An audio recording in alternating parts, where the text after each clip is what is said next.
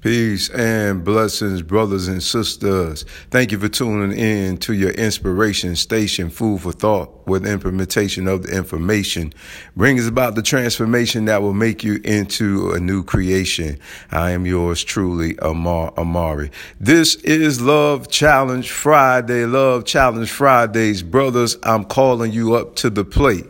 I'm calling you to do some chivalry on today. If you have never opened up the door for your queen, uh, if you have never uh, pulled out the chair for your queen, if you never kissed her hand, if you never gave her a kiss in public, I challenge you to show some love and affection on today.